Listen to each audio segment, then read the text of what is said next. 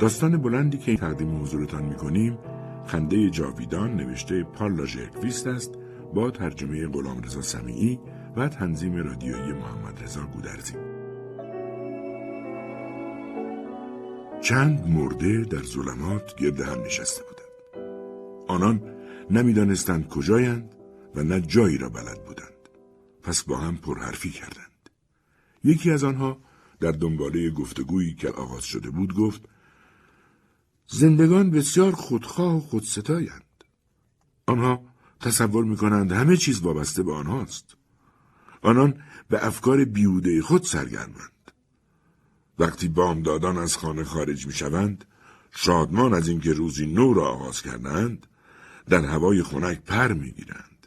نگاه‌های رازآمیز با یکدیگر رد و بدل می‌کنند و انگار به هم می‌گویند ما زندگی می‌کنیم. بعد با شتاب به کارهای خوب و بدشان می‌پردازند و یک یک آنها را نظم می‌دهند. آنها حشراتی پر افاده‌اند که زود خوشنود می‌شوند.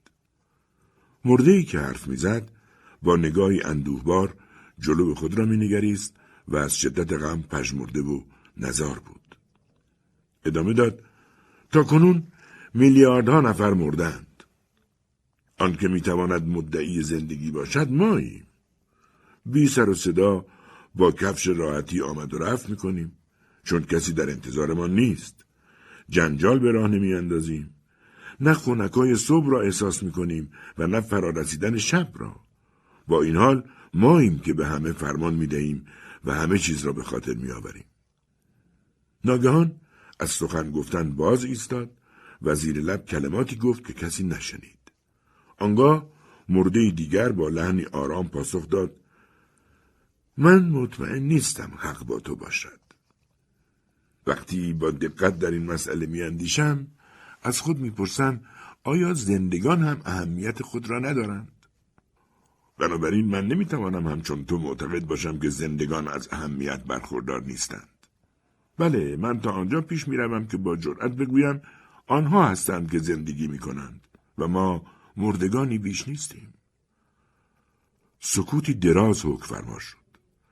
سرانجام مرده لاغر که سر بر دست خشکیده‌اش نهاده بود بار دیگر سخن آغاز کرد: من مدت هاست که مردم، اما یادم میآید که در دوره زندگی در کنار دریا اقامت داشتم. غلطیدن سنگریزه ها را به ساحل به خاطر دارم، به خصوص طوفان کرکننده با ابرهای ضخیم بر فراز آب دریا را به یاد میآورم. خانه من کاملا در ساحل شنی دریا بود، با دیدگاهی فوق‌العاده گسترده و عمیق. در یکی از پنجره‌های خانه‌ام گلدانی بود با نهالی کوچک که اغلب آب دادنش را فراموش می‌کردم. با اینکه آن گلدان کوچکترین نقشی در زندگانیم نداشت، نمی‌دانم چرا در خاطرم مانده است. بیاد دارم که آن نهال هنگام مرگم هم در همان مکان بود و به خودم می‌گفتم اگر در حال مرگ نبودم، برمی‌خواستم آن را آب می‌دادم. من با انسان‌های دیگر هشت و نشری نداشتم و تنها میزیستم و به سکوت و صدای دریا گوش میدادم. من انسان بزرگ و والایی بودم و قدرت داشتم زندگیم را تغییر دهم و با آرامش بمیرم. آنگاه دیگری به سخن آمد و گفت: باید بگویم که من هم شخصیتی بزرگ بودم. با این حال از اینکه خودم چنین مطلبی را بگویم متنفرم. من زندگی مرفه و درخشانی داشتم و کشف‌های متعددی کردم که هرگز انسان‌ها آنها را فراموش نمی‌کنند. با این حال خودم همه آن کشفیات را فراموش کردم. گویی فقط برای زنده بودن ساخته شده بودم. من نمی‌بایست می‌مردم، ولی حادثه‌ای موجب مرگم شد. این مرده بعد از کشیدن آه اضافه کرد: با این حال معتقدم که عده بسیار کمی از انسان‌ها به راستی زندگی کردند و من از نادر کسانی هستم که زندگی کردم. پس از سکوت او مرده سومی آغاز سخن کرد. آقایی چاق و چله، کوتاه قد، با چشمانی کوچک. از چهرهش برمی آمد که تاجر بوده است. حد زده می شد که اگر روی یک صندلی می نشست پاهای کوتاهش به زمین نمی رسید. او گفت: هرچند من از سخنان این آقایان چیزی نفهمیدم، با این حال احساس میکنم که با سخنان همه آنها موافقم. به راستی زیستن چه خوب بود و زندگی لذت بخش بود.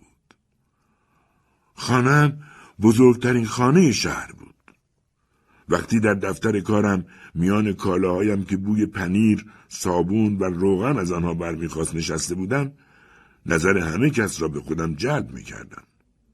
کالاهایم همتا نداشت. نام من پترسون سقطفروش است. خدا را شکر میگویم که زنده بودم. مردن برایم خوشایند نبود، دشوار بود.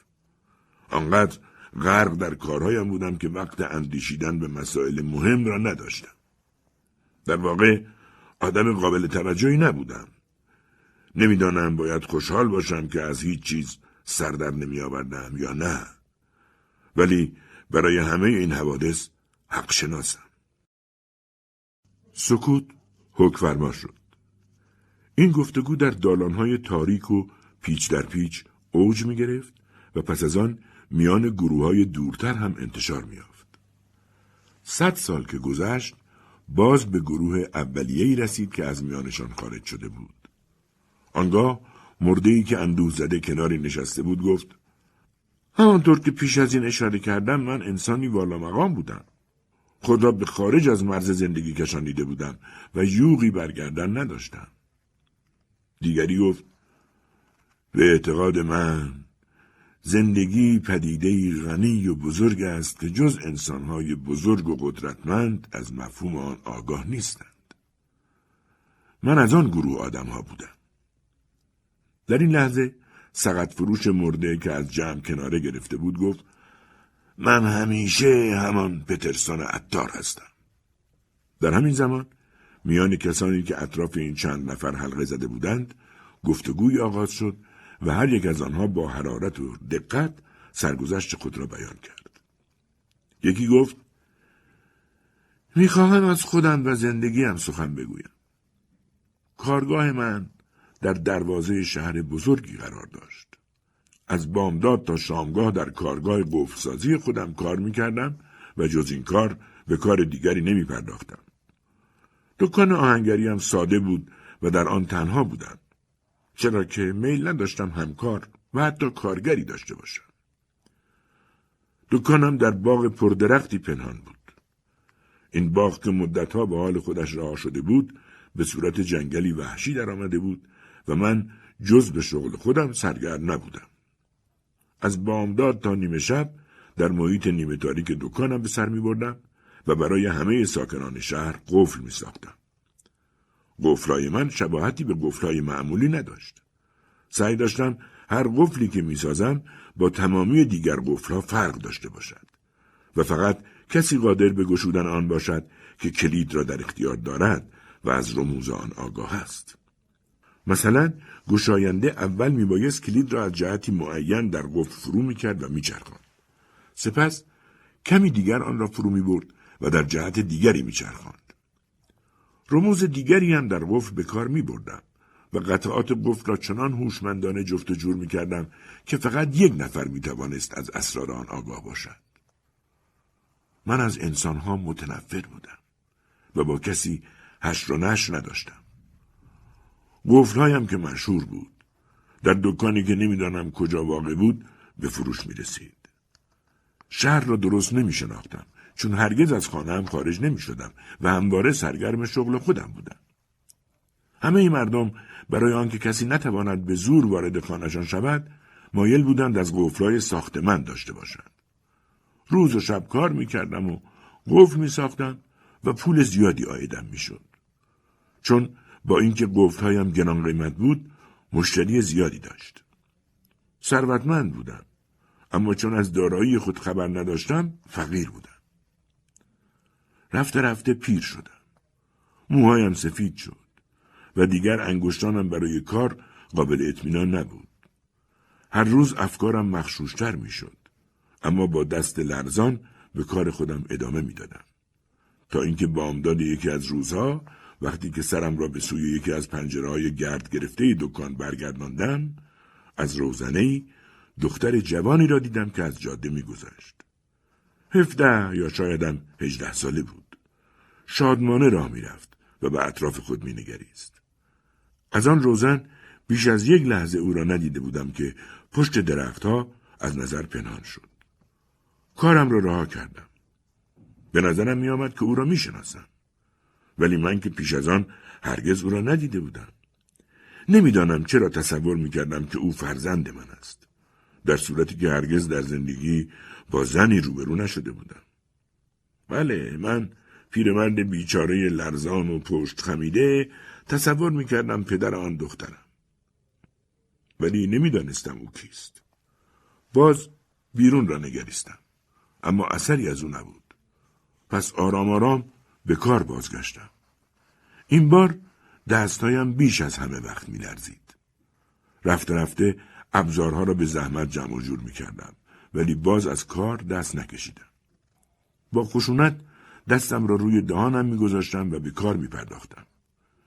چشمهایم کم دید شده بود و بارها باید گرد و خاک پنجره را پاک می کردم تا بتوانم از آنجا بهتر ببینم. امید داشتم که دختر جوان از همان راهی که رفته بود بازگردد. آن روز خیلی دیر گذشت. به شدت احساس خستگی می کردم. با آغاز شدن شب دختر بازگشت. بار دیگر او را دیدم. خندان راه می رفت و من در جلو پنجره بی سر و صدا به او نگاه می کردم. وقتی از نظرم ناپدید شد، از دکان بیرون آمدم و باغ را زیر پا گذاشتم. اندک آشنایی با مکانها نداشتم و فقط قدم به قدم دختر را تعقیب می کردم. بالاخره به شهر رسیدیم. او از کوچه‌ای به کوچه‌ای دیگر می رفت و من همچنان او را دورا دور تعقیب می کردم. سرانجام وارد خانه‌ای شد. از فاصله دور مقابل خانه ایستادم. چون پیشبند چرمی بسته بودم، بچه‌ها به من می خندیدند. آرام آرام به دکانم بازگشتم و سعی کردم دیگر به آن دختر فکر نکنم. در مدتی کوتاه بسیار پیر شدم. آخر تابستان بود و برگریزان در باغ‌ها آغاز شده بود. شبانگاهی که طبق معمول سرگرم کار بودم، سرما و خلایی در اطراف قلبم احساس کردم. می لرزیدم و همه بدنم یخ زده بود. چیزی را که در دست داشتم رها کردم. ساقهایم بدنم را تحمل نمی کردند. با خود گفتم زمان مرگم فرا رسیده. اضطرابی عمیق سراپایم را فرا گرفت. در دکان نیمه تاریک همچون دیوانگان به اطراف می نگریستم. باد تندی می وزید و باران می بارید و شاخه های عریان دیوانوار به شیشه ها می خورد. نمی خواستم در تنهایی بمیرم. لرزان از دکان خارج شدم و از آستانه در گذشتم. نزدیک بود باد سرنگونم کند. باران به صورتم شلاق میزد. همه قوایم را جمع کردم و تلو تلو خوران رفتم تا به شهر رسیدم. در کوچه هایی که باد آنها را روفته بود کسی جز من دیده نمیشد. پاورچین پاورچین به سوی خانهش میرفتم. میخواستم در خانه فرزندم بمیرم. توانستم آن خانه را پیدا کنم. اشتباه نکرده بودم. بنابراین در انتظارش ایستادم. در زدم. اما هیچ کس پاسخ نداد. باز در زدم و جوابی داده نشد. با انگشتان پیرم قفل در را لمس کردم ولی در بسته ماند. به دکانم برگشتم. کوره را روشن کردم. فلز زیادی آب کردم. شب پیش می رفت. سوهان می کردم و سوهان می کردم. چندین کلید ساختم و آنها را با پولهایی که تا آن زمان گرد آورده بودم برداشتم. با خود گفتم شاید اگر همه داراییم را به او بدهم اجازه دهد که در خانه‌اش بمیرم. این بار هم کورمال کورمال قفل در خانه‌اش را یافتم. کلیدها را یکی بعد از دیگری به کار بردم اما هیچ کدام قفل در را نگشود. قلبم داشت می ایستاد. باد و باران و سرما خشکم کرده بود. در شرف فرو ریختن بودم و زندگیم تمام بود. با ذهن پریشان، تلو تلو خوران و سرگردان به راست و چپ کوچه راه میپیمودم. باز جز من کسی در کوچه نبود و همه جا خالی بود. کلیدها را به قفل همه خانه ها می آزمودم. دیگر برایم فرق نمی کرد وارد خانه چه کسی می شود. فقط میخواستم هنگام مرگ در خانه کسی باشم، هر که باشد. اما نتوانستم قفل هیچ دری را باز کنم. خودم را روی پله درگاهی خانه ناشناس انداختم و قلبم از کار افتاد. وامداد روز بعد در حالی که کلیدهایم را در دست داشتم روی همان پلکان پیدایم کردند. پولهایم همه ناپدید شده بود. معلوم نبود کی آنها را برده بود. اما کلیدها بر جا بود و کسی خواهان آنها نبود.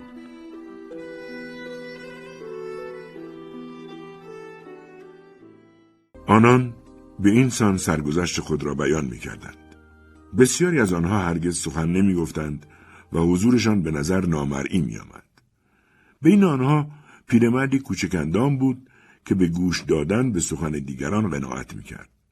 این مرد خونگرم بود و به آنچه دیگران می گفتند بسیار ابراز علاقه می کرد. اما وقتی به زندگی خود می اندیشید آن را به قدری مضحک می دید که از به یاد آوردن آن ننگ داشت. او به گفتگوی دیگران گوش می داد و با چنان صمیمیتی به آنها گرم می گرفت که گویی خودش مطلقاً سرگذشتی ندارد. با این حال او هم سرگذشتی خاص خود داشت. چیزی که فقط به او تعلق داشت. سرگذشتی خاص و جالب. او نیز میل داشت آنچه را که زیسته است به دیگران بگوید و درد دلش را همان گونه که دیگران میگفتند بیان کند. اما همواره بیم آن داشت که مبادا سخنانش در نظر دیگران مهمل جلوه کند. زندگیش را ترحم انگیز تلقی کنند. به او بخندند و ریشخندش کنند. به همین سبب اغلب فقط به سرگذشت دیگران گوش میداد بی آنکه درباره خودش چیزی بگوید. او هنگام زنده بودن در یک آبریزگاه زیرزمینی روی یک صندلی می نشست و حق ورود از اشخاص می گرفت و با دادن تکه کاغذی اجازه ورود می داد. همین و بس. به همین سبب ترجیح می داد درباره زندگیش سخنی نگوید. زیرا به نظر می آمد که گفتهش بی معنا و شاید خنده آور باشد. بیشتر زندگیش در آن جای زیرزمینی گذشته بود. او در جوانی این شغل رو پذیرفته بود، نه برای آنکه همواره با آن کار بپردازد، بلکه برای آنکه در انتظار کاری متناسب با استعداد واقعیش بیکار نماند. اما رفته رفته پیش خود حساب کرده بود که چرا راضی نباشد. میاندیشید که کاری را انجام میدهد که باید بدهد و اگر او آن را انجام ندهد دیگری به آن خواهد پرداخت. پس چه بهتر که خودش آن را انجام دهد. چون چنین میاندیشید همان شغل را ادامه داد و شادمان بود. با اینکه از بام تا شام در آن زیرزمین به سر می‌برد و به ندرت روشنی روز را می‌دید، با این حال مفهوم زندگی را درک می‌کرد و آن را بیش از هر چیز دوست داشت. او می‌فهمید که هیچ چیز به خودی خود زشت و بد نیست، بلکه همه چیز در خور اعتناست. هر چیز کم یا بیش خوبی‌هایی دارد و بدی‌هایی. اینها اندیشه‌هایی بود که در آن زیرزمین به مغز او می‌آمد. او در طول سالها بسیار چیزها فهمیده بود. او فقط مردمی را می‌شناخت که به آن زیرزمین آمده شد می‌کردند و فرا گرفته بود که آنها را دوست بدارد و درک کند. او در چهره آنها نوعی آرامش و شایستگی می‌دید. اما آن انسان‌ها کمترین توجهی به او نداشتند و به زحمت از وجودش باخبر بودند.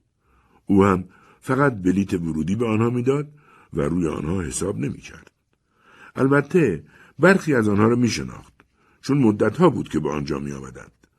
متوجه بود که در طول سالیان پشتشان خم شده، موهایشان رنگ باخته است و همچون خود او پیر شدند. اما آنها او را به جا نمی آوردند.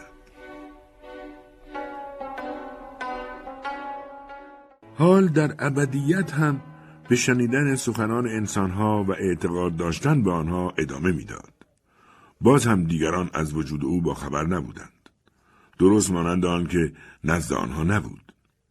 بسیاری از آن افراد کمتر از او شاد بودند. بسیاری از انزوای خود و اینکه امکان ندارد کسی دیگری احساس عمیق آنها را درک کند در رنج بودند. در میان مردگان دو تن بودند که همواره از دیگران فاصله می گرفتند و نمی توانستند دیگران را درک کنند، همان گونه که دیگران هم از درک آنها عاجز بودند. این دو تن همدیگر را هم درک نمی کردند. دست راست یکی از آنها فاقد انگشت ابهام بود. عیبش مادرزاد بود و به همین سبب منزوی باقی مانده بود. او احساس کرده بود که از دیگران جداست و به هیچ کس دیگر شباهت ندارد و هنوز هم این جدایی را احساس میکرد. او هرگز خود را انسانی مطرود به حساب نیاورده و بدبخت تلقی نکرده بود. در میان مردم زندگی کرده و بسیاری را ملاقات کرده بود، اما همواره میپنداشت که چیزی اختصاصی از دیگران جدایش میکند. دیواری نامرئی که کسی نه قادر بود از آن بگذرد و نه خرابش کند. او که اینک در ابدیت مستقر شده بود، دریافته بود که تا چه حد حق دارد خود را از دیگران ممتاز بداند و این امتیاز تا چه حد در وجود او ثبت شده است. آخر هنوز هم فقدان انگشت ابهامش ادامه داشت و از همین رو خوب احساس میکرد که تا چه حد تنهاست. او به سخن دیگران گوش میداد، اما گفتار خودش چنان که گویی با زبان دیگر ادا می شود از حد خودش تجاوز نمی کرد. در حقیقت نه او دیگران را درک می کرد و نه دیگران او را، چون آنها مانند او فاقد انگشت ابهام دست راست نبودند. این مرده همواره از منزوی بودن غمگین بود و هر روز بیشتر در اندوه خود فرو می رفت. مرد منزوی دیگر همه انگشتانش را داشت، اما روی ناخن یکی از انگشتان وسطیش خال سیاهی بود. این خال سیاه از دوران کودکیش وجود داشت و هرگز نتوانسته بود آن را پاک کند. خال سیاه به رغم بلند شدن ناخنش در سراسر زندگی روی انگشتش باقی بود. با او پیر شده بود و با او مرده بود. عجب آن که بسیاری نسبت به منزوی بودن او بدگمان نبودند، زیرا خال سیاهش را تشخیص نمی دادند و او را همچون دیگران بی‌عیب تصور می کردند. وقتی که او به این اشتباه آنان می اندیشید، آرام آرام می خندید. آخر او با همه فرق داشت، ولی مردم از این مسئله غافل بودند. او اعتقاد داشت همانطور که این خال سیاه او را به صورت غریبه‌ای درآورده بود، روزی از صحنه زندگی هم حذفش می کرد، اما برای از میان بردنش هیچ اقدامی نکرد. هر روز منزوی تر می شد. تصورش این بود که به سوی وسط کویری پیش می رود. او از خود شکایتی نداشت. دیگران از رنج او آگاه نبودند و نمی دانستند که بیتابانه در پی یافتن انسانی است که شبیه خودش باشد. در واقع او زندگی را ترک گفته بود بی آنکه کسی از دردش آگاه باشد. اینک که در تاریکی به سر می برد، قادر نبود خال سیاه را بر ناخنش ببیند، اما بیشتر و دقیقتر از هر زمان دیگر از وجود آن عیب که او را دچار سرنوشتی عجیب کرده بود آگاهی داشت. خلای اطرافش همچون شبی نفوذناپذیر بی انتها بود. این دو مرده از آشنایی با یکدیگر لذت می بردند و گفتگوی با هم کمی گرمشان می کرد. قدرت درک هم دیگر را نداشتند، اما می دانستند که هر دو تنها هستند.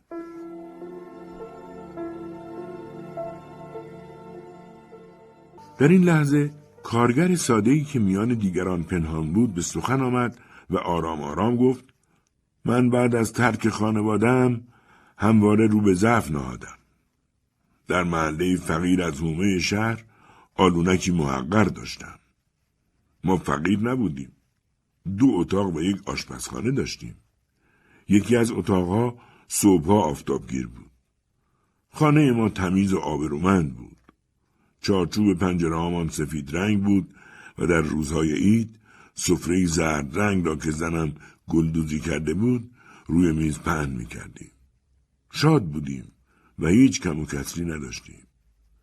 وقتی که شبانگاه از کارخانه که کارش دشوار و رنجاور بود باز می‌گشتم، از دوده سیاه بودم و نمی‌توانستم به هیچ چیز دست بزنم. پس از ورود به خانه خودم را می‌شستم و پیش از در آغوش گرفتن طفل خردسالم لباسهایم را عوض می‌کردم. البته وقتی که هنوز خانواده‌ای نداشتم همانطور کثیف می‌خوابیدم و همه چیز برایم یکسان و بی‌اهمیت بود. بعدها بود که همه چیز برایم اهمیت یافت. وقتی به اطرافم نگاه می کردم کوچکترین چیزها ندایی خوشایند داشت. همه با هم شام می‌خوردیم و آنگاه لحظه‌ای بی آنکه چراغی روشن کنیم در جای خود باقی می‌ماندیم. کودکم روی زانویم بنشست. در بازی‌هایش اسبی بودم که او را به دور دست‌ها و به عمق جنگل‌ها می‌بردم. سوارکار بر بازوهایم می‌خوابید و گونه‌اش به سرخی می‌زد. این است علت فنا شدنم بعد از ترک خانواده. حالا نقش و نگار بشقاب‌ها، تابلو آویخته به دیوار، میز تحریر، مبل‌های کهنه بلوطی رنگ و لوکوموتیوی را که کودکم روی زمین می‌کشید به خاطر می‌آورم. آنگاه مرد در حالی که به آنچه در گذشته داشت می‌اندیشید ساکت شد. آن سوتر مردی از زندگیش سخن می‌گفت و به نظر می‌آمد داستانش جالب و جذاب است. این مرد جوان بود و پیدا بود که زندگی درازی نداشته است. سخنش از ته دل برمی آمد و بر دل می نشست. او آرام آرام چنین حکایت کرد. عصر روزی در جنگل به آسیاب کهنه‌ای رسیدم. هنوز دیر وقت نشده بود. پرندگان هنوز نغمه سرایی می کردند و شبنم بر گیاهان نشسته بود و سمهای اسبم نمناک شده بود. بهار بود و از همه جا بوی خوش به مشام می رسید. جاده‌ای که در آن بودم از کنار حیات آسیاب می گذشت. دهنه اسبم را کشیدم تا کمی به اطرافم بنگرم. هر چهار طرفم از گرد آردی که از آسیاب برمیخواست سپید رنگ بود. آن محیط آرام و شکوهمند مرا سخت به فکر فرو برد. در حیات اتومبیلی کهنه بود که چرخهای جلو آن تقریبا پوسیده بود و به حیوانی شباهت داشت که به زانو در آمده باشد. در برابر آسیاب عمارتی بزرگ قرار داشت که در بزرگ سیاه‌رنگی وسط آن بود. وقتی سواره آنجا ایستاده بودم در باز شد و آسیابان و همسرش خارج شدند. در واقع حد زدم که آن مرد آسیابان است و دیگری همسرش. مرد آدمی سیاه چرده و خشن بود، با لباس آلوده به آرد و دستهایی همچون مکانیکا چرب و روغنی. گویی ماشین تعمیر کرده بود. خیلی جدی و موقر به نظر می رسید. زن که حداقل پنجاه سالی داشت شبیه حیوانی فربه بود که پر خورده باشد و باز هم آماده خوردن باشد. سلام کردم و به آنها گفتم که دیدن چنین مکانی در عمق جنگل چقدر لذت بخش است. آسیابان پاسخی نداد و به هوا نگریست. اما پیرزن خندید و حرفم را تصدیق کرد و از من پرسید میل دارم از آسیاب دیدن کنم. گفتم خیلی مایلم. سپس از اسب به زیر آمدم و اسبم را به اتومبیل کهنه اسقاط بستم. در آسیاب خیلی از زمین بالاتر بود و نردبانی هم وجود نداشت و پای آدم روی زمین پر از آرد می لغزید. وقتی از در گذشتم از خستگی نفس نفس می زدم.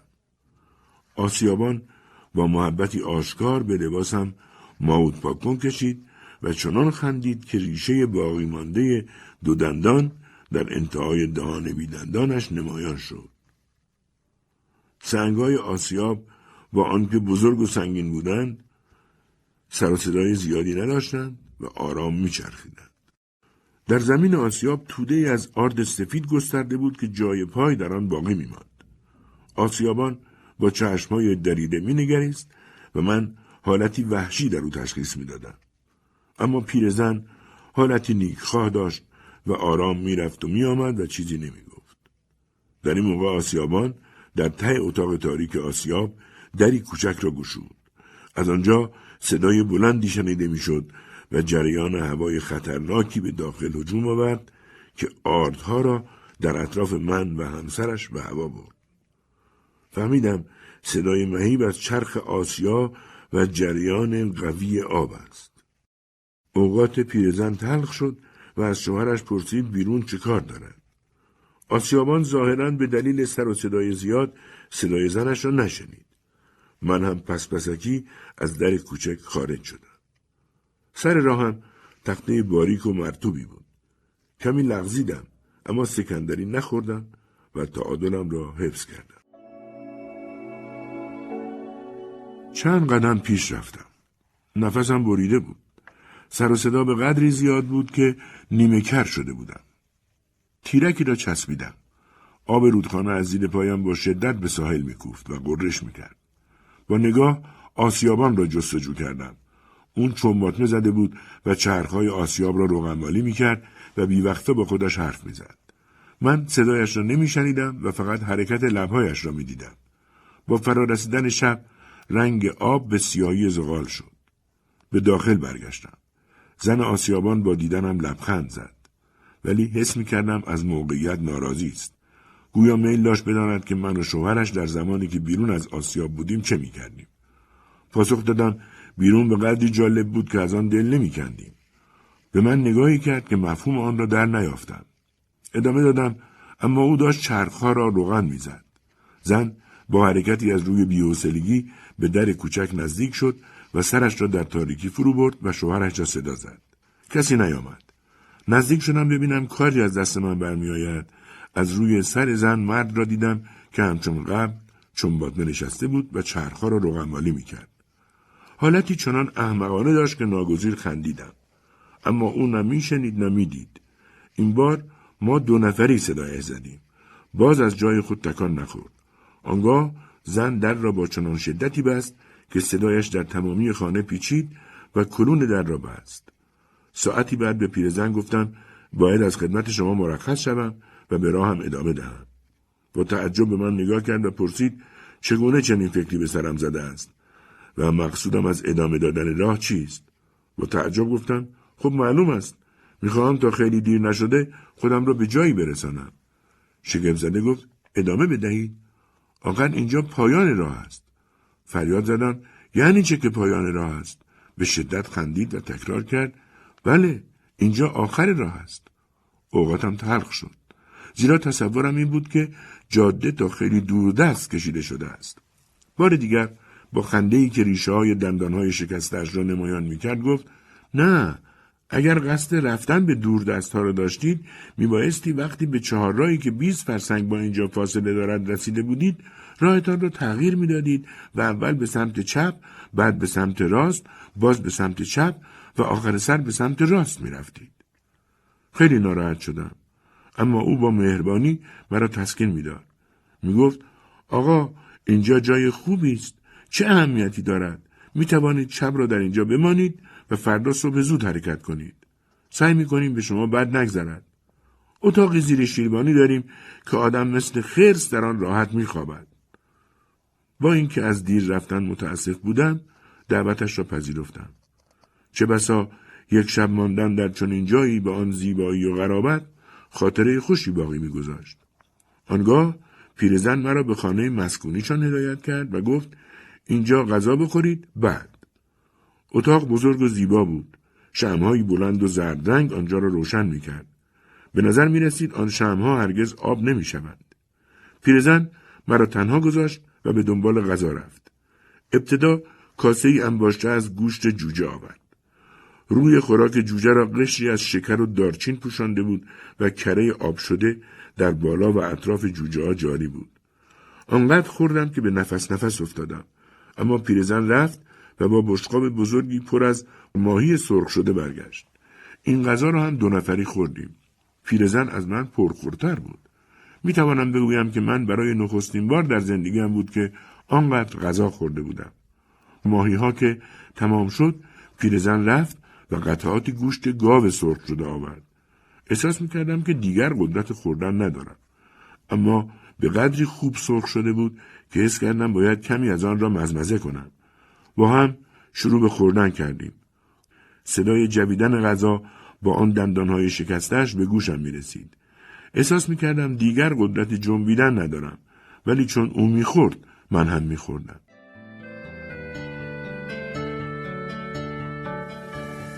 گوشت گاو که تمام شد با لبخندی مادرانه بلند شد و به آشپزخانه رفت. با اینکه سست و ناتوان شده بودم حس می کردم همه چیز بر وفق مراد است.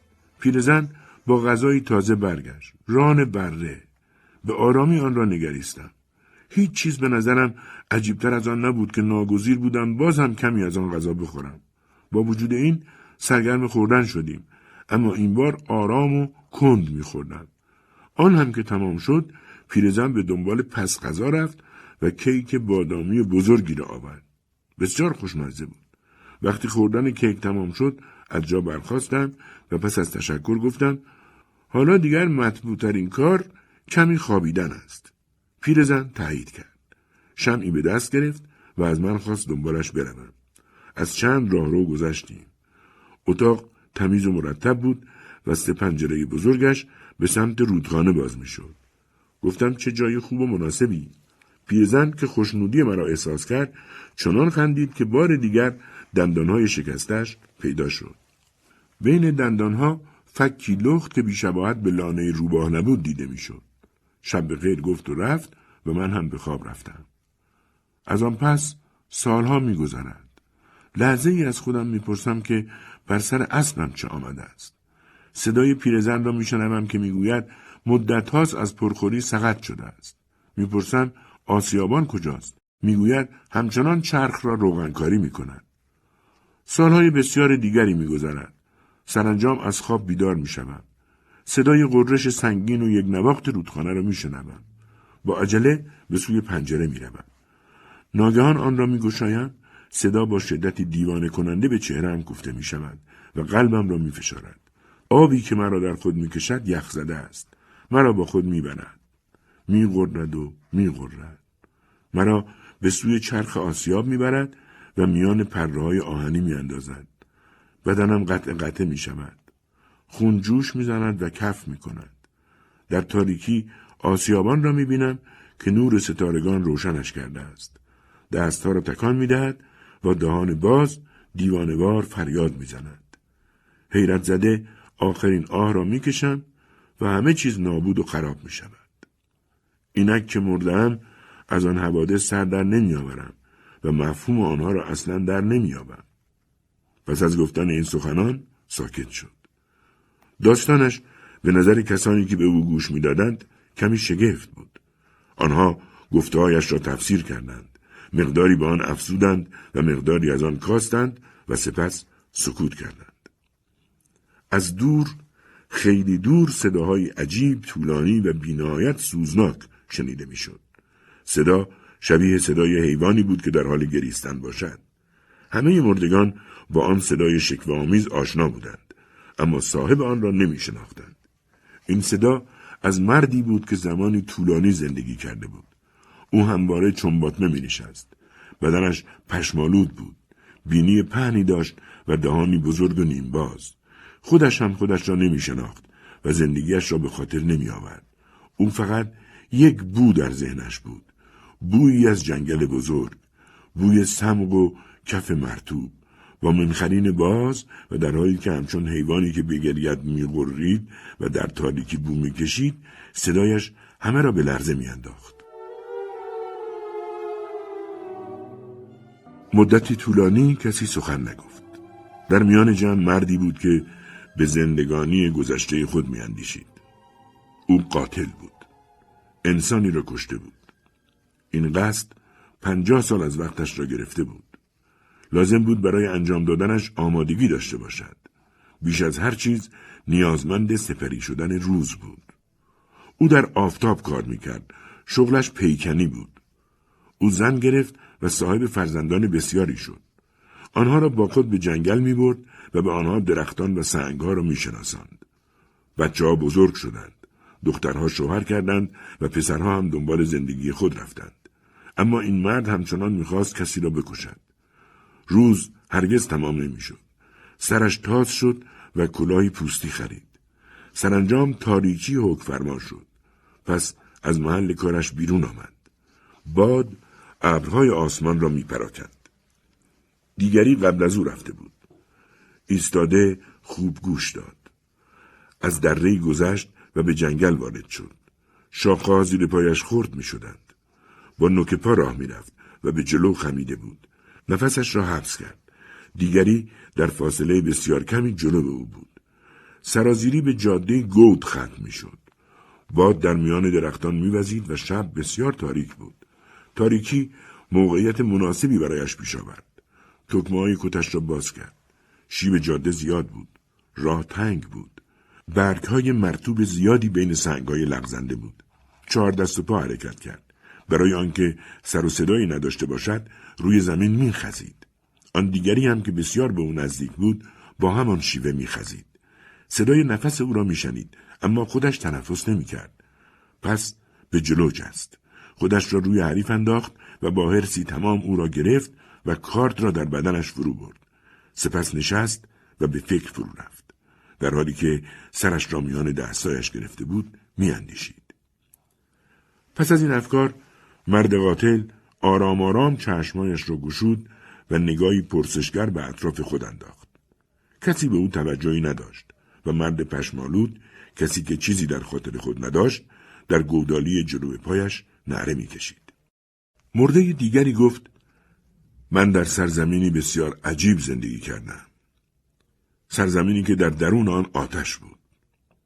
ما با خوشی در مزرعه زندگی می کردیم و به شیوه اجدادمان می کاشتیم و درو می کردیم. نزدیک کوه خانه‌ای بود که گیودیتا در آن ساکن بود.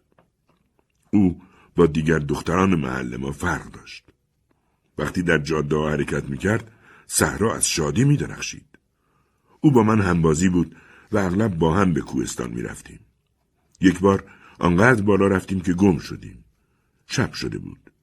نوری ضعیف از شکاف کوه می تابید. در آنجا خانه‌ای کوچک که از سنگ و گل ساخته شده بود دیده می‌شد. خانه‌ای که با خانه‌های ما فرق بسیاری داشت. به سوی آن رفتیم و با خم کردن سر به آن وارد شدیم. خانه تنگ و تاریک بود، طوری که نمی‌شد در آن تکان خورد. جز یک پنجره که به سوی دره باز می‌شد، روزنه‌ای به خارج نداشت. پیرمردی دیوانه روی کف گلی اتاق نفس نفس می‌زد. آن سوتر مرد دیگری که بسیار پیر بود، کنار پیرزنی لاغر و پوشیده از دوده روی زمین چنباتمه زده بود. اتاق عجیب بود. میل داشتم گیودیتا را از آنجا دور کنم. با آنکه شب بود یقین داشتم که میتوانم راه را پیدا کنم. اما گیودیتا نه به حرفم گوش میداد و نه نگاهم میکرد. پیرزن دست او را گرفت و مدتی به او نگاه کرد. سپس گفت: وقتی فرزندی به دنیا بیاری خواهی مرد. گیودیتا آهسته دستش را از دست پیرزن بیرون کشید. رنگم پریده بود و احساس لرز می کردم. ما بیان که به هم نگاه کنیم به طرف در رفتیم. از پیرزن پرسیدیم از کدام راه باید برویم. پیدا کردن راه آسان بود. پس در تاریکی به راه افتادیم.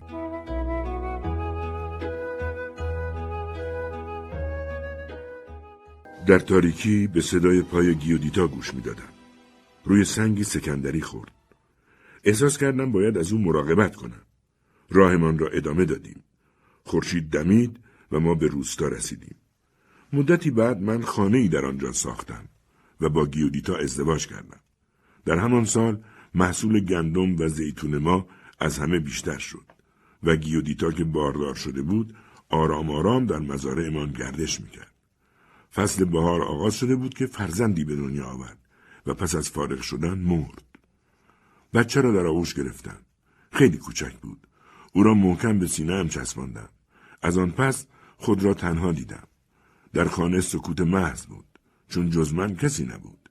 اندوهی جانکا سراسر وجودم را به ویرانی و نیستی می کشند.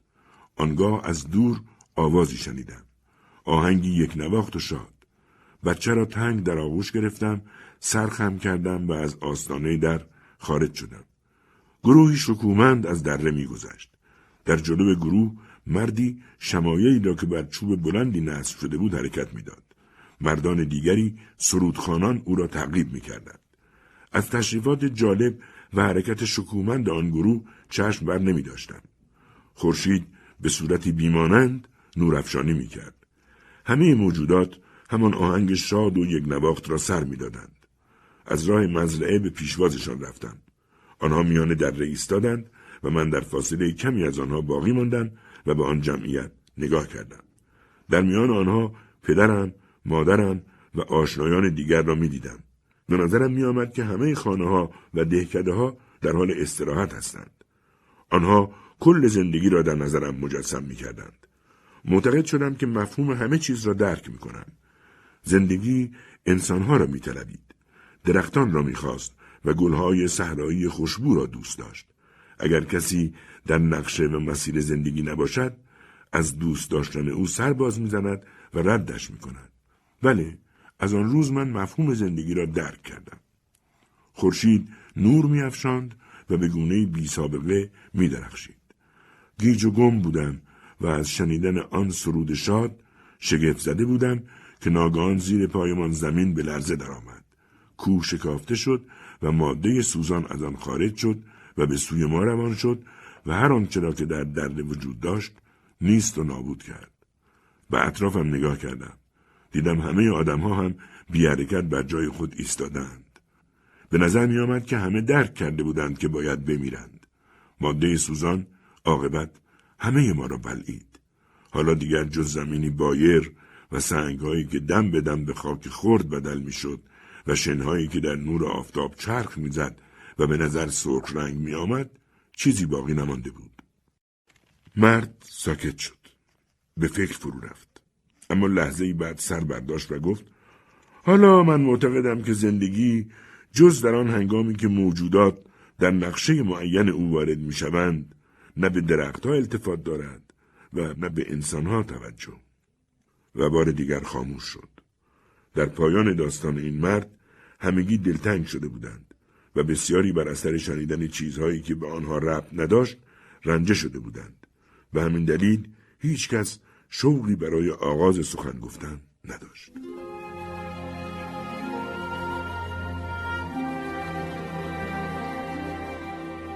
سرانجام مردی شروع به سخن کرد. او میان جمع بود، اما به نظر می رسید که خطاب به هیچ کس سخن نمی گوید. آرام و بی حرکت بر پاشنهایش نشسته بود و چوب دستی مانند چوب دست ولگردان در دست داشت. او گفت: من دچار درد وطن هستم. درد کبیری بزرگ که در آن تنها بودم. بعد از ترک آن فضای گسترده که پای کسی به آن نرسیده است و هیچ ملتی با کشیدن جاده آنها را سنگین نکرده است، همواره دچار تأسفم. در فراق وطن بی انتهایم و آفتاب آتشگون بی سایش آه می کشم. بر فقدان آسمان خالی و غمگینی که شن افروخته را به رنگ سرخ در می آورد نالانم. حاضران با شگفتی به سخنان این مرد گوش دادند و از هم دیگر پرسیدند که این مرد کیست و درباره چه حرف می زنند. اما هیچ کس چیز روشنی درباره او نمی دانست. در مدتی که مرد سخنور بیهوده تلاش می کرد تا آنچه را که گفته فراموش کند، مرد دیگری سخن آغاز کرد. او گفت: من سراسر زندگیم جز شادی نبود. زندگیم رایحه زمینی داشت. من زاده شده بودم تا در روی زمین حکومت کنم. قبل از رسیدن به دوران جوانی وطنم را با اسب می گشتم. تابستان و روزی درخشان بود. همه چیز به نظرم بسیار نزدیک و صمیمی می آمد. علاوه بر انسانها، درختها و همه انواع گلها و همه چیز مزرعه به من نزدیک بودند. به زودی فهمیدم که زندگی همه چیز است و خارج از آن هیچ چیز دیگری نیست. زن گرفتم و او برایم پسری آورد که به خودم شبیه بود. او نیز می بایست زندگی می کرد. من ملتم را جمع می کردم و آنها را به جنگ دیگر ملت ها می بردم. به همه آموختم که زندگی کنند و بمیرند و غالب و مغلوب زیر آفتاب می جنگیدیم. همه از لذت زندگی آگاه بودیم و می دانستیم که آغازی دارد و انجامی. قهرمانان خون خود را از دست می دادند و زندگان مردگان را فراموش می کردند. صبح روزی شیپورهای جنگ به صدا درآمد. سوار بر اسبم جلو ملتم حرکت می کردم. زره بر تن نداشتم، اما سلاحایم درخشان و ممتاز بود. مردی شمشیرش را در سینه‌ام فرو کرد. آن را بیرون کشیدم، اما حس کردم که به زودی خواهم مرد.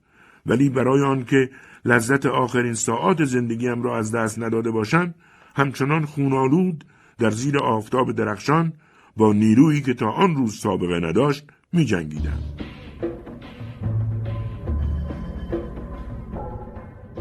در آن گیرودار مرد جوانی به مقابله‌ام آمد. او را از پا در آوردم.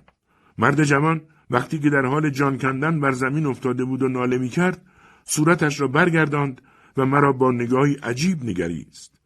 در نگاه تیره‌اش کینه‌ای نبود، اما پیدا بود در حالی که خود میبایست همه چیز را ترک گوید و بمیرد، به کسی که میماند تا از درخشندگی حیات بهره ور باشد حسادت می‌ورزید. سینه‌ام را گشودم و زخم بزرگ و دهان باز کرده خودم را به او نشان دادم. از حالم که با خبر شد با خنده از جهان رفت.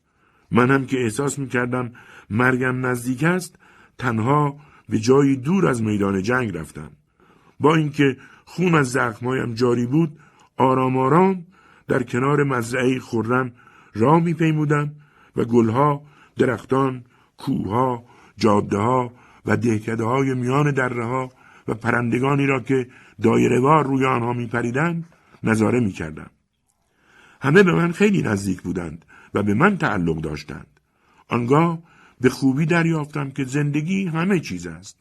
پس در همان حال که ایستاده بودم و به آنچه در اطرافم بود مینگریستم، جان دادم. لحظه ای ساکت شد و به دور و بر نگریست و ادامه داد. با این حال همه چیز تمام نشده بود و شادی من همان شادی زندگی نبود. شادی زندگی تیره و تار و دست نیافتنی بود و به شادی من شباهت نداشت. من انسانی نظیر دیگر انسانها بودم و هیچ چیز را پیش از وقت احساس نکرده بودم. پس از آنکه این مرد آن سخنان را به زبان آورد، صدای جوان و خوشاهنگ و محجوبی به گوش رسید که می گفت: من به دنیا آمدم تا همه چیز را به انسانها بگویم و مفهوم بسیار دقیق همه چیز را برایشان روشن کنم. وقتی درباره موضوعی می اندیشیدم، فقط آنچه را که می دیدم درک نمی کردم، بلکه نادیده ها را هم در می آفتم. در این حالت در فضای گسترده سیر می کردم که واجد همه چیز و همواره قرین نور و آرامش بود. در آنجا به سبب نور زیاد لحظه‌ای مکث می کردم، چرا که کودکی بیش نبودم. درباره آنچه که داشتم خیلی فکر نمی کردم و به صرف داشتن آنها خوشنود بودم، اما احساس می کردم که رازم در عمق وجودم رشد می کند. این راز هر صبح به من تعلق داشت و در لحظه‌ای که برای بازی به زیر درختان و میان گیاهان می‌رفتم و خورشید سراسر زمین را از نور خود سیراب می‌کرد، احساس می‌کردم که چگونه همه چیز در انتظار من است و چگونه هر موجود زنده‌ای، هر شادی و غمی در انتظار من است تا روزی بتوانم آنچه را که همواره خنده بر لب در اختیار دارم برایشان بیان و توصیف کنم. ولی به زحمت چهارده ساله شده بودم که قرار بود بمیرم. مردگان با قلبی فشرده به این صدای بچگانه گوش می دادند. آنها در آن محیط تاریک ساکت و بی حرکت بودند. با این حال یکی از آنها به نوبه خود چنین سخن آغاز کرد: من در رستوران بزرگ و معروفی خانسالار بودم که پیشه‌ای دشوار و پرمسئولیت است، چرا که متصدی چنین شغلی میبایست از تمایلات مشتریان و خدمتی که خوشنودی آنها را جلب کند آگاه باشد. من شخصیتی بسیار دوست داشتنی بودم و به تصدیق همگان شغلم از هر حیث با شایستگیم متناسب بود و میدانستم چگونه محیطی مطبوع را برای مراجعان فراهم کنم. این کار به وسایلی اندک نیازمند است، اما همین وسایل اندک آسانیاب نیست. گذاشتن چند شاخه گل در گلدانی و برخورداری از قریحه‌ای برای ایجاد نظم می‌تواند منشأ اثر بسیار باشد، همانطور که خدمت صادقانه و بی‌عیب هم خالی از اهمیت نیست. اینها کارهای ساده‌ای نیست. باید از درجه توقع مردم آگاه بود و متناسب با آن عمل کرد. من چنان می‌کردم و به همین سبب مورد اعتماد مشتریان بودم، طوری که همگان هنگام رفتن از کارم اظهار رضایت می‌کردند. با همه این سخنان انگار من هم روزی باید آن محیط را ترک می‌گفتم.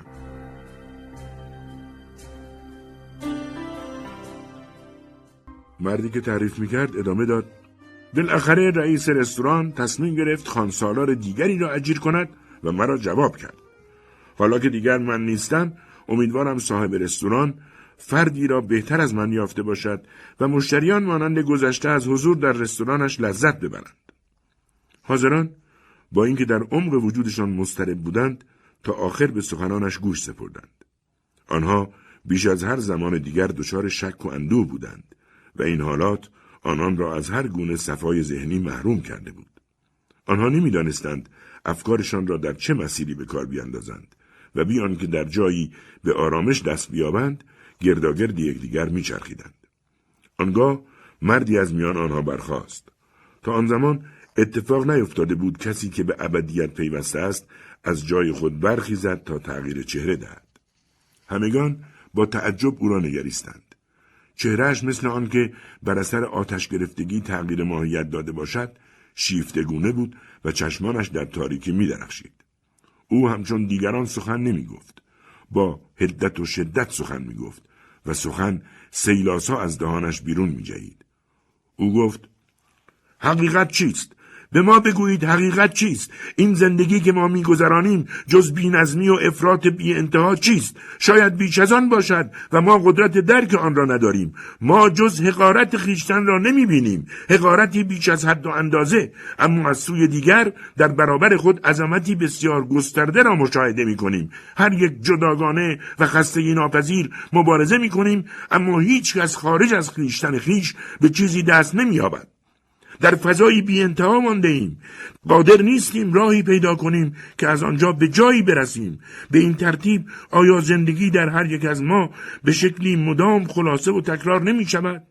هر لحظه همه ما را در بر نمی گیرد تا به عنوان تکیه‌گاهی استوار سرمان را با آن تکیه دهیم و لذت شادی را بچشیم؟ آیا زندگی همچون مادر پیری که همه روزه سخنان یک نواخت برای فرزندان خود تکرار می کند و هر بار تصورش این است که عشق و علاقه‌اش به آنها افزوده شده، پدیده‌ای ساده و تکراری نیست؟ آیا زندگی جایگاهی نیست که در آن وارد شویم تا ذوب شویم و به کلی واحد بدل شویم؟ آیا زندگی آنقدر بزرگ است که به چنگ آوردنش برای ما ناممکن است؟ ما می‌خواهیم گرد هم آییم و به جستجوی حقیقت برخیزیم تا سرانجام به یقین برسیم. همه با دقت بسیار به سخنانش گوش می دادند. چنان سخن گفته بود که همه را مجذوب کرده بود. او در وجود هر یک از آنها به چیزی دست نهاده بود که اینک هر کس راحت آن را احساس می کرد. آنان هرگز تا این حد درد زندگی را احساس نکرده بودند. حتی برخی اصلاً از درد زندگی خبر نداشتند. اما حالا در می یافتند که زندگی بدون باور، آنگونه که خود با آن دست به گریبانند، تا چه حد حقیر و بی‌ارزش است. در میافتند که هر کدام در میان تاریکی‌های نفوذناپذیر به چه انزوای ناامید کننده‌ای محکوم شدند و میفهمیدند که حالا باید به دنبال چیز دیگری باشند، چیزی ارزشمند برای همگان، نور یا حقیقت. در این میان مرد سخنران پاسخ داد: یک انسان تنها نمیتواند توقع داشته باشد که حقیقت را دریابد، اما برای ما که میلیون ها نفریم میبایست حقیقتی باشد. وقتی او چنین گفت، همگان سخنش را باور کردند و از جا برخاستند و آماده شدند تا به دنبال او برای رسیدن به حقیقت حرکت کنند.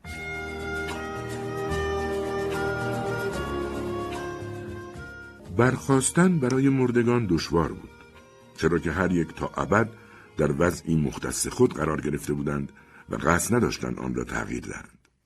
اما به هر ترتیب که بود برخاستند. آنها احساس می‌کردند که با همه بی‌نظمی و کثرت چیزی آنها را به هم می‌پیوندد. خوشبخت‌ها نمی‌فهمیدند که چگونه توانسته بودند خوشبخت باشند، ولی تیره‌بختان افسوس نمی‌خوردند و شوق حرکت داشتند. حالا در حالی که آن مرد پیشاپیش آنها حرکت می‌کرد، می‌رفتند تا حقیقت را دریابند. اول تعدادشان زیاد نبود، اما در طول راه افراد بسیاری را به خود جلب کردند. عده‌ای بیشمار که در تاریکی اطراف پراکنده بودند. آنها در مسیر خود با گروه‌هایی برخورد می‌کردند که سرگرم مطالعات دقیق درباره اقسام اشیا و انواع زندگی بودند. عده‌ای از این افراد به قدری ساکت و صامت بودند که حضور آنها را در خود به سختی احساس می‌کردند. آنها با افرادی منزوی هم برخورد کردند که خود را از دیگران کنار کشیده بودند و دور از جمع به سر می‌بردند. آنها همه مردگانی را که روزی زیسته بودند، اعم از خوشبخت و بدبخت، توانگر و تویدست، امیدوار و نومید، قوی و ضعیف به دنبال خود کشیدند. بسیاری که چشماشان از تشویش می درخشید، با جذبه‌ای مخصوص با جمع همزبانی می کردند. عده‌ای مردد بودند و در همان حال که به جمعیت می پیوستند، توجهشان به بیرون معطوف بود. اما به رغم این تفاوت‌ها، همه از جا بر می خواستند و جمعیت را دنبال می کردند. مرد اول همچنان در جلو راه می رفت ولی دیگر سخن نمی گفت. فقط سرش را بالا نگه می داشت. او در دوران زندگی کفش دوز بود و اغلب نشسته کار می کرد ولی حالا همه مردگان را گرد آورده بود تا به سوی حقیقت بروند. به هر حال هر قدر جمعیت بیشتر به سوی ابدیت پیش می رفت، از هر طرف جمعیت بیشتری به آن افزوده می شد. آن جمعیت همچون دریایی عظیم که هیچ کس قادر به دیدن و حتی حدس زدن سواحلش نیست موج می‌زد. آنان از این که حس می‌کردند کم کم همگان به آنها می‌پیوندند شاد بودند. این سیلان به قدری وسیع و گسترده بود که قرنها و هزاران قرن پاسخگوی آن نبود. حالا جمعیت سر و صدایی مبهم می‌کرد. گروهی تصادم می‌کردند و باز می‌کوشیدند به راه برگردند. کم کم به نظر می‌آمد که دو انتهای این جمعیت به یکدیگر نزدیک می شود و به صورت مرز آهنینی در می آید که از ورود هر چیز به درون خود جلوگیری می کند. سپس سکوت مطلقی بر همه جا حاکم شد و همگان از این احساس که با پیوستن به یکدیگر وحدتی پدید آورده بودند شادمان شدند. آنها با نگاه‌های حیرت انگیز به اطراف خود می نگریستند و در می یافتند که دیگر جمعیتی مغشوش و درهم نیستند، بلکه عظیم و حیرت آورند. کم کم هر کس می توانست بدون زحمت به وابستگان خود دست بیابد و بعد از کمی جستجو جای متناسب خود را پیدا کند. طوری که اگر کسی از گروهی می پرسید که شما کی هستید، یک صدا پاسخ می دادند ما پترسون بازرگان معتبریم. یا گروه دیگری در پاسخ به این پرسش همصدا می گفتند ما کسانی هستیم که نقطه سیاه بر ناخن داریم. با این همه وقتی همه بر جای خود قرار گرفتند به بی‌نهایتی بدل شدند که سکوتی عجیب بر آن حکم فرما بود. دیگر نه اختلافی وجود داشت و نه درهم برهمی و همه چیز همان گونه که باید باشد روشن و قابل اطمینان بود و دیگر انزوایی وجود نداشت. در واقع هر کس هر قدر هم که زشت و ناهموار بود میلیون‌ها موجود را می‌یافت که به او شباهت داشت. در این حالت دیگر موضوعی برای ایجاد تشویش و ناامیدی وجود نداشت. همه چیز منظم بود و همه چیز همان گونه بود که باید باشد. حالا همگی با هم درآمیخته بودند و از رضایتی عمیق و سپاسی شادمانه برخوردار بودند. دیر زمانی به هم می‌نگریستند و به پریشان حالی گذشته خود می‌اندیشیدند، به تلاش‌ها و جستجوهای تردیدآمیزشان و به رنجهای پی در پیشان. به یاد می آوردند که چگونه در گذشته خود را در معرض شک و اضطراب قرار می دادند و چگونه به طوری خستگی ناپذیر در خود می کاویدند بی آنکه به کنه ذات خود پی ببرند. چگونه هر شب در جستجوی آن بودند که موجودی را بیابند برادروار با آنها رفتار کنند. حالا همه چیز آنچنان بزرگ و فراخ بود که حتی قادر به دست یافتن به جزئی از آن هم نمی شدند، در حالی که اینک از نوعی شادی و خوشنودی سرشار بودند. آن کسی که سراسر شب را بر ضد طوفان جنگیده باشد، سرانجام وقتی با رسیدن بامداد با دریایی آرام و بدون باد مواجه می شود و روشنایی روز گستره ساکن و صامت را در بر می گیرد، احساس می کند که زندگی خود را نجات داده است و همه چیز تابناک و غرق در نور است. اما سرانجام وقتی چند بار نگاهش با دریای بیکران مواجه می شود، از انزوای آنچه احاطه‌اش کرده است و بر قلبش سایه افکنده است متحیر می شود قلبی که در آن بیم و تاریکی جای خود را به یقین و اطمینان داده است. آنها همچنین رفته رفته از بی حرکتی و سکون محیطی که می دیدند و میل داشتند در آن حقیقت را جستجو کنند متعجب می شدند و به فکر فرو می رفتند. حالا همه چیز روشن و درخشان بود. همه چیز همان گونه بود که در دوران زندگی می خواستند. دیگر نه برای منازعه و مجادله محملی بود، نه برای رنج کشیدن موضوعی. آنها دیگر دستخوش هیچ گونه پریشان حالی نبودند و هیچ اضطرابی آنها را به پیش نمی‌راند. همه چیز کامل و تمام بود و همان گونه که باید باشد. آنها فکر می‌کردند اشیا و امور را درک می‌کنند و سکوتی سنگین بر آنها دامن می‌گسترد. حال و روزگارشان حالتی شوم و خالی داشت. آنگاه مردی از جا برخاست و با لحنی جدی و نافذ با آنها به سخن درآمد. او کوچکندام و کوتاه قدتر از حد معمول بود، اما وقتی از جا برخاست به نظر خیلی بزرگ آمد. او گفت: پس ما چه هستیم؟ چه هستیم؟ آیا این زندگی سراسر نزاع و رنج که همچون تاریکی عظیمی که قادر نیستیم در آن هیچ چیز را بیابیم بر ما سنگینی می کند جز تکرار مکرراتی در طول زمان نیست؟ آیا این جز همان زندگی و باز هم همان زندگی نیست؟ زندگی همواره مشابه همان چه که هست، با همان معنای ساده و ناچیز و همان اطمینان و فنا؟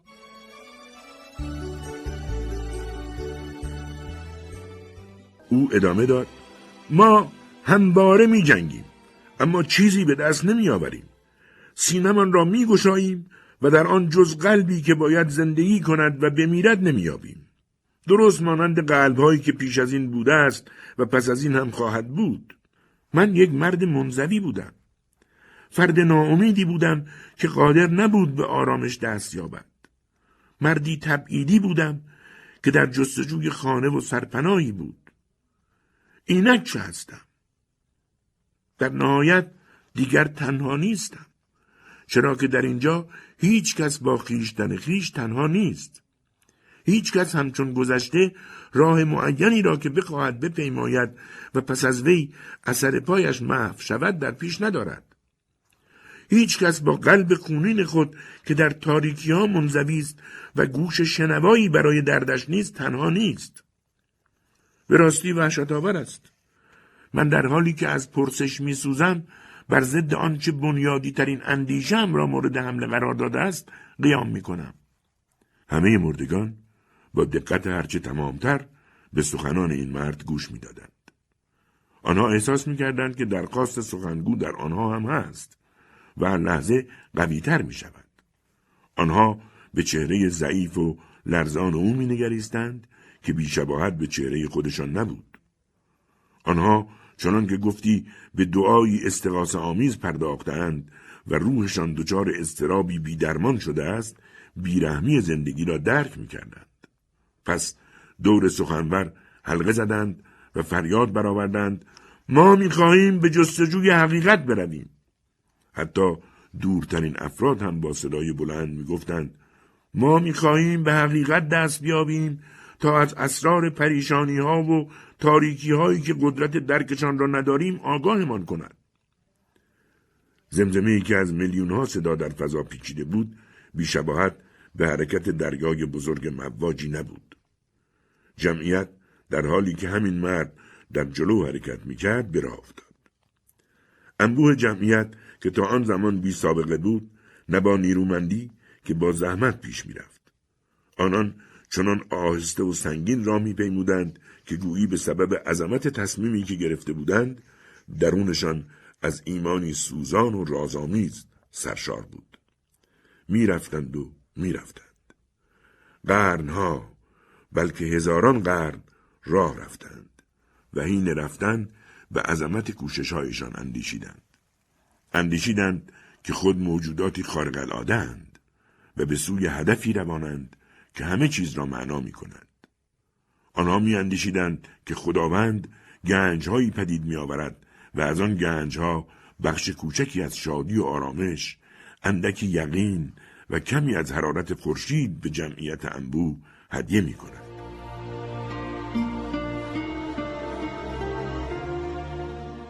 به نظر می آمد راه رسیدن به حقیقت بسیار طولانی است. آنها با نگاه‌های خود اطراف را می‌کاویدند و بقیه با حوصله‌ای تمام نشدنی آنها را تعقیب می‌کردند. سرانجام از دوردست نوری ضعیف را مشاهده کردند. این نور آرام می‌درخشید. به سوی آن رفتند و اندیشیدند که آن نور باید سرچشمه عظیمی باشد که خیلی از آنها دور است. سرانجام در پایان چند سال دیگر کم کم به آن نزدیک شدند. چراغ باغ کوچکی بود با شیشه‌های خاک گرفته که نوری آرام در اطراف خود می‌پراکند. پیرمردی آنجا نشسته بود و چوب اره می‌کرد. کوچک اندام و خمیده اما چهار شانه و چاق بود. دستایش مانند دستای کسی که سراسر عمر خود بی‌وقفه کار کرده باشد خشن بود. چهره پرچین و چروکش از کوششی خستگی ناپذیر حکایت می‌کرد. او توجهی به جمعیت نکرد. آنها ایستادند و با دقت به او نگریستند، بیان که چیزی دستگیرشان شود. آنها که دورتر بودند، بر نوک پا بلند می شدند تا بتوانند او را ببینند. رفته رفته صدایی کرکننده بین جمعیت حاکم شد. در صف اول نجیبترین و موقرترین آدمها قرار داشتند.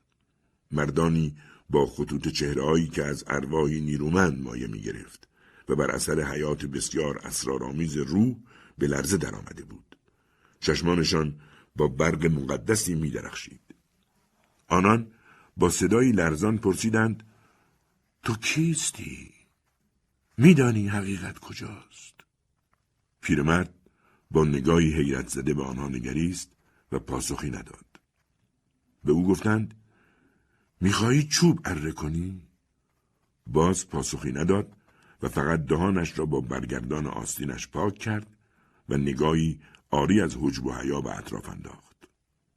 آنان گفتند: ما همگی زندگانی هستیم که جنگیده ایم، رنج برده و شک ورزیده ایم و در عین باور داشتن تلو تلو خوران تاریکی ها را پیموده ایم، جایی که هیچ کس نمیتواند راهی پیدا کند. همان کسانی هستیم که پی در پی در جستجو بوده ایم. چیزی را از پیش احساس کرده ایم و با دستیابی به همین چیز اندک مدعی هستیم که تا عمق وجود خود را کاویده ایم. حال از تو میپرسیم که حقیقت چیست؟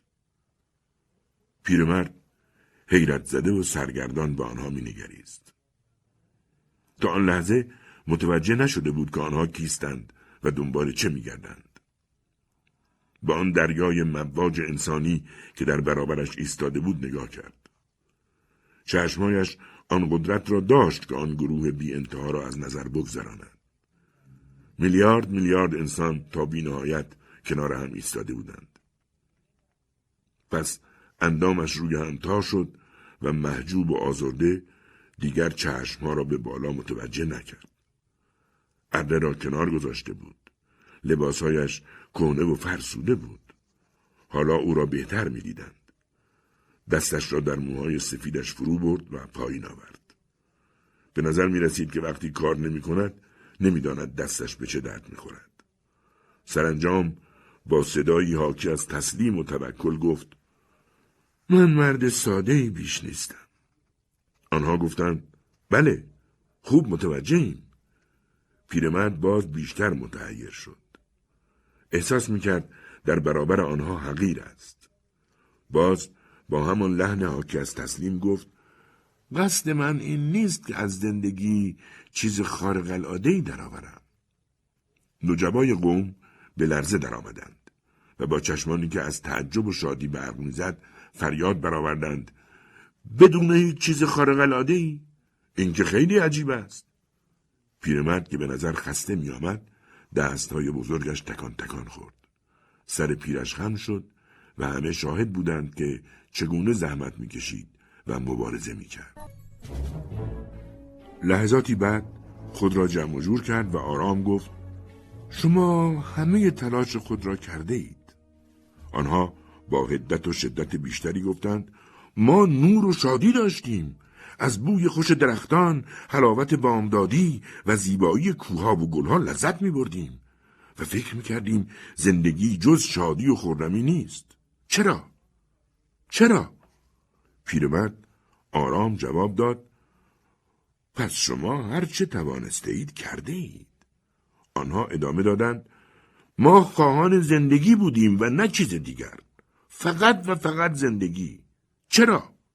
چرا؟ پیرمرد باز آرام گفت پس شما کوشش خود را کرده اید. این پاسخ یک نواخت کم کم همه را خشمگین کرده بود، ولی تسلیم و توکل پیرمرد آنها را مجبور به سکوت کرد. لازم بود پیش از ادامه سخن خود را جمع و جور کنند. بالاخره گفتند هدف ما از این کارها چه بوده است؟ درخواست ما این است که همه چیز روشن شود و ما دلیل شادیمان را بدانیم. می‌خواهیم بدانیم اصولاً خوشبختی وجود دارد. می‌خواهیم درباره اضطراب‌های عمیق و جانکاه و رنج‌هایی که هیچ کس از آنها سر در نمی‌آورد پرسش کنیم. می‌خواهیم که افکار و قلب‌هایمان از شکنجه‌های درونی راحت شوند. اگر می‌دانی به ما بگو. پیرمرد با آرامش به سخنان آنها گوش داد. با اینکه در ظاهرش تغییری ایجاد نشده بود، به نظر می‌آمد که به فرد دیگری بدل شده است. پس در حالی که به آنها می نگریست گفت من مردی ساده‌ام و همیشه بدون اظهار خستگی کار کردم و هیچ وقت تعطیلی نداشتم. هرگز هم درخواستی نداشتم. نه دنبال شادی بودم، نه غم. تمام هدفم این بوده که به هر چیز قانع نشوم. آنها با مشاهده نگاه آرام او پشیمانی را در وجود خود احساس می‌کردند. ناگهان پیرمرد در نظرشان چنان بزرگ شد که از حد هوش و فهمشان فراتر رفت. پس کاملا ساکت شدند و چشم‌هاشان پر اشک شد و دیگر قدرت سخن گفتن نداشتند. اما در آن میان کسانی هم بودند که تصور می‌کردند پیرمرد از بیان حقیقت سر باز می‌زند. پس گروهی کودک را که در طول راه فقط بازی و تفریح کرده بودند نزد پیرمرد آوردند و پرسیدند این بیگناهان چه هدفی را دنبال می کردند؟ اطفال از سر و صدای آنها ناراحت شدند. نمی دانستند چه باید بکنند و از حرف بزرگترها سر در نمی آوردند. پس پیرمرد را دوره کردند و دو نفرشان به او نزدیک شدند و بازوهای ضعیفش را گرفتند. پیرمرد نشست و آنها خود را در آغوشش انداختند. دانه‌های اشک از چشمان پیرمرد می‌چکید. او سرهای آن دو را نوازش کرد و گفت تا آنجا که من می‌دانم هدف اینها آن بوده که در تمامی لحظات فقط شاد باشند. دیدگان همه پر از اشک شد. زنان حقحق می‌کردند. دیگر هیچ کس چیزی نگفت. آنها قدرت بیان نداشتند، نه به آن جهت که دلشان گرفته بود، بلکه به آن سبب که قلبشان از امید لبریز شده بود. سکوت می‌کردند تا در این معجزه تعمق کنند. رفته رفته گریه‌ها خاموش و قطع شد. درست همان گونه که بعد از یک باران تابستانی زمین زیر آفتابی روشن تر و تمیزتر از گذشته مرطوب و ملایم باقی می‌ماند، آرامش و مهربانی وجودشان را فرا گرفته بود. لحظه دیگر باقی ماندند تا درباره آنچه رخ داده بود بیاندیشند. سرانجام در سکوت کامل نیم دوری زدند و از راه آمده بازگشتند. برای آخرین بار به پیرمرد که از جای خود نجنبیده بود نگریستند و سپس به فضای تاریک برابرشان چشم دوختند. بچه ها میل نداشتند پیرمرد را ترک گویند و اصرار می‌ورزیدند نزد او بمانند. اما پیرمرد با نوازش گونه‌هاشان به آنها گفت که باید با پدران و مادرانشان همراه شوند. آنها هم چنان کردند. پس پیرمرد تنها شاد و خرسند باقی ماند و به دور شدن آنها نگریست. انسانها راه می‌پیمودند اما این بار جمعیت مشوش قرین آرامش بود. اینک کم کم از یقینی مشابه و اعتماد و نوری یکسان لبریز می شدند.